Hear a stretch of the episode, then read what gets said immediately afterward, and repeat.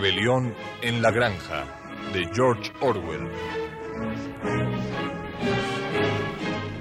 Capítulo 10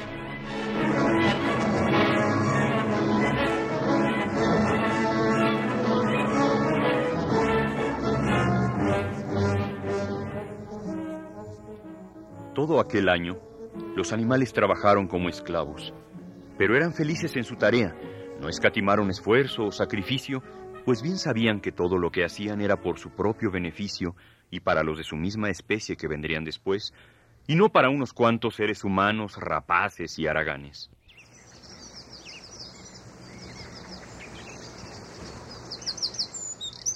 Durante la primavera y el verano, trabajaron 60 horas por semana, y en agosto Napoleón anunció. Camaradas, se tendrá que trabajar los domingos por la tarde. Este trabajo es estrictamente voluntario, pero el animal que no concurra verá reducida su ración a la mitad. Aún así, fue necesario dejar varias tareas sin hacer. La cosecha fue algo menos abundante que el año anterior, y dos parcelas que debían haberse sembrado con nabos a principios del verano permanecieron improductivas porque no se terminaron de arar a tiempo. Era fácil prever que el invierno siguiente sería duro. Camarada Squiller, desearía que me hicieras un gran favor. Camarada Napoleón, sus deseos son órdenes. Me gustaría que me narraras, como gran cronista que eres, las actividades más sobresalientes desde el inicio de la construcción del molino hasta los últimos días. Con todo placer, Excelencia. El molino de viento presentó dificultades inesperadas. Había una buena cantera de piedra caliza en la granja y se encontró bastante arena y cemento en una de las dependencias, de modo que tuvimos a mano todos los materiales necesarios para la construcción. Pero el problema que no pudimos resolver al principio fue el de cómo partir la piedra en pedazos de tamaño apropiado.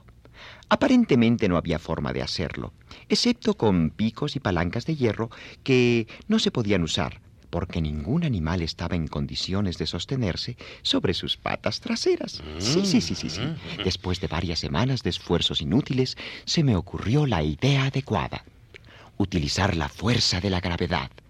Inmensas piedras, demasiado grandes para usarlas tal como estaban, se encontraban por todas partes en el fondo de la cantera. Ah, muy bien, muy bien. Los demás animales las amarraban con sogas y luego todos juntos, vacas, caballos, ovejas, cualquiera que pudiera tirar la soga.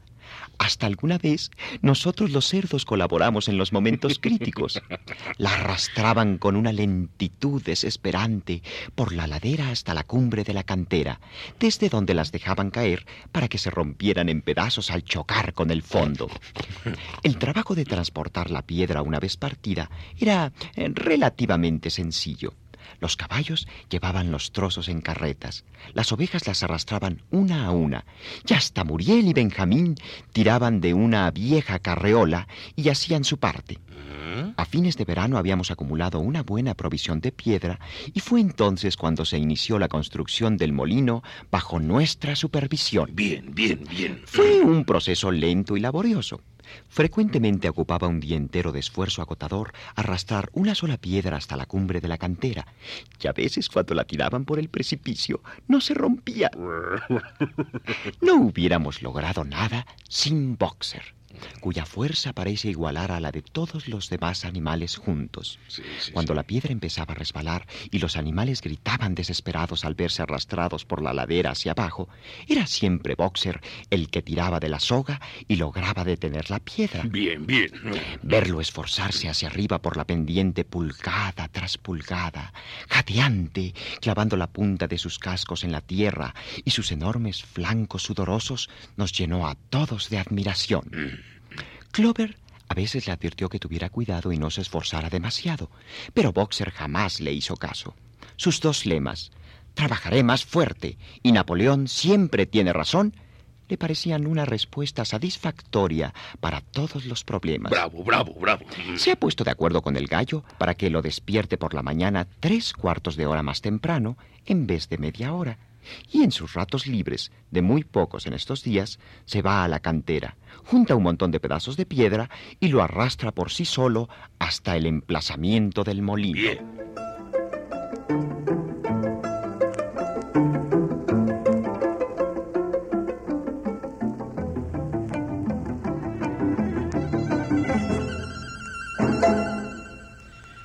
Los animales no la pasaron tan mal durante ese verano, a pesar de la dureza de su trabajo.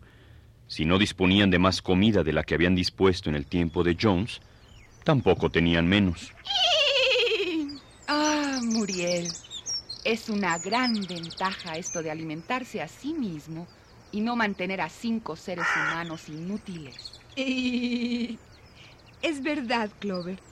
Se necesitarían muchos fracasos para perderla. Estoy segura que el método animal de hacer las cosas es más eficiente que el humano y ahorra trabajo. Algunas tareas, como por ejemplo extraer maleza, se pueden hacer con una eficacia imposible para los seres humanos.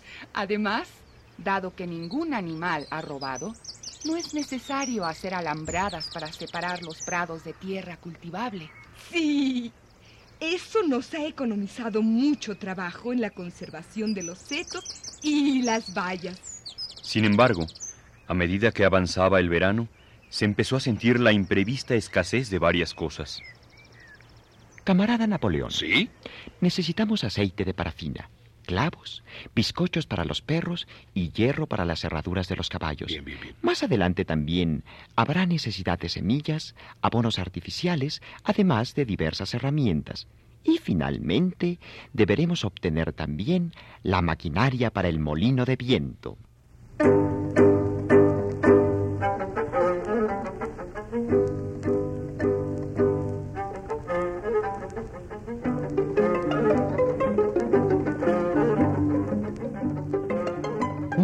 Por la mañana, cuando los animales se reunieron para recibir órdenes, Napoleón anunció.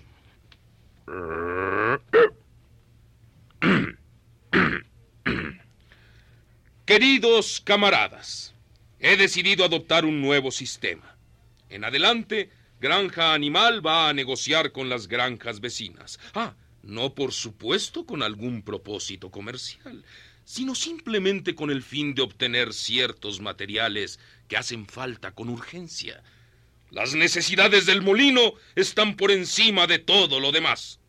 En consecuencia, estoy tomando las medidas necesarias para vender una parte del heno y otra de la cosecha de trigo de este año. Y más adelante, si necesitamos más dinero, tendremos que obtenerlo mediante la venta de huevos para los cuales siempre hay mercado en Willingdon. Las gallinas deben recibir con agrado este sacrificio como aportación especial a la construcción del molino. Nuevamente los animales se sintieron presos por una gran inquietud. Jamás tener trato alguno con los humanos. Nunca dedicarse a comerciar. Nunca usar dinero. Si mal no recuerdo, esas fueron las primeras resoluciones adoptadas en aquella reunión triunfal después de la expulsión de Jones. Sí, yo recuerdo haber aprobado tales resoluciones. En eso, los cuatro jóvenes cerdos que habían protestado cuando Napoleón aboleó las reuniones levantaron sus voces tímidamente, pero fueron silenciados de inmediato por el feroz gruñido de los perros. Entonces, como de costumbre, las ovejas irrumpieron con su cuatro patas sí, dos pies no, y su cantinela se impuso. Finalmente, Napoleón levantó la pata para imponer silencio. Camaradas, se han decidido todos los convenios. No habrá necesidad de que ninguno de los animales entre en contacto con los seres humanos, lo que sin duda es indeseable. Tengo la intención de tomar todo el peso de las decisiones sobre mis propios hombros. El señor Wimper, un comisionista que vive en Willingdon, ha accedido a actuar de intermediario entre granja animal y el mundo exterior. Visitará la granja todos los lunes por la mañana para recibir instrucciones.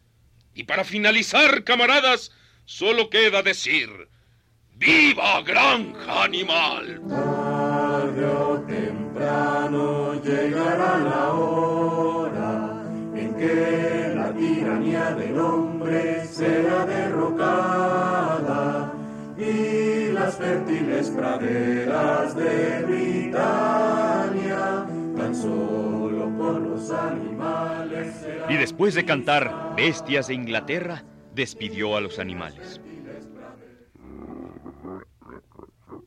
Squiller, siento un poco de inquietud entre los animales.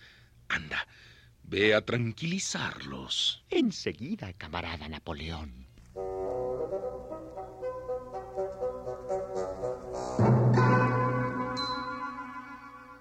Les aseguro que la resolución prohibiendo comerciar y usar dinero nunca había sido aprobada, ni siquiera sugerida.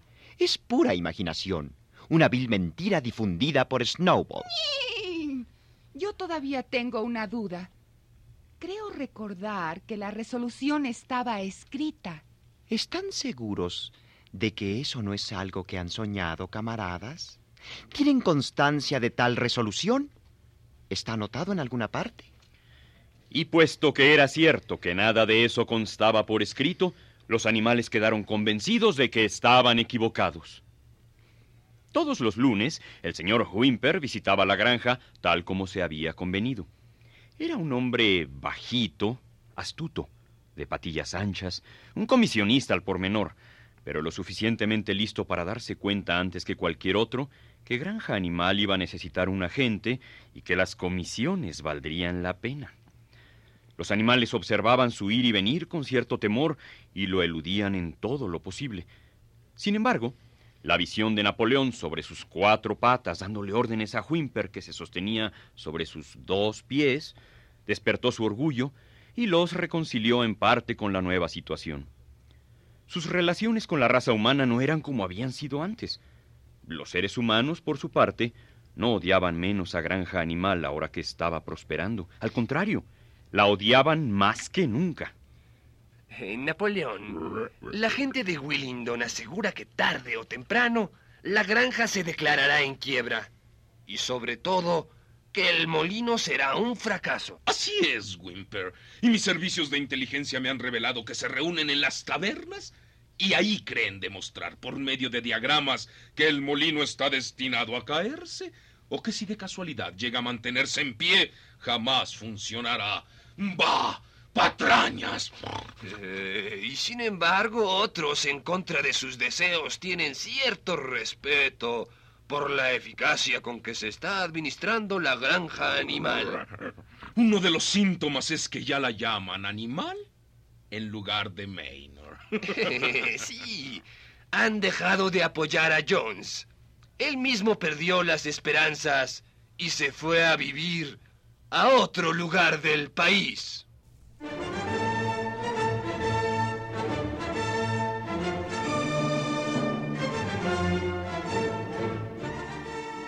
Rebelión en la granja de George Orwell.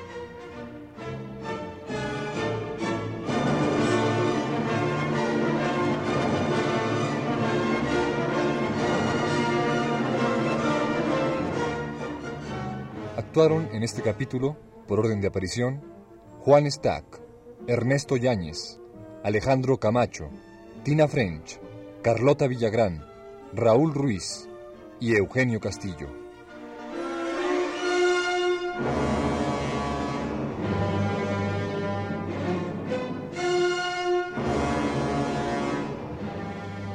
Música, Leonardo Velázquez.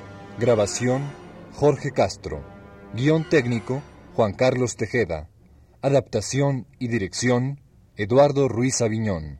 Realización, Luis Lavalle.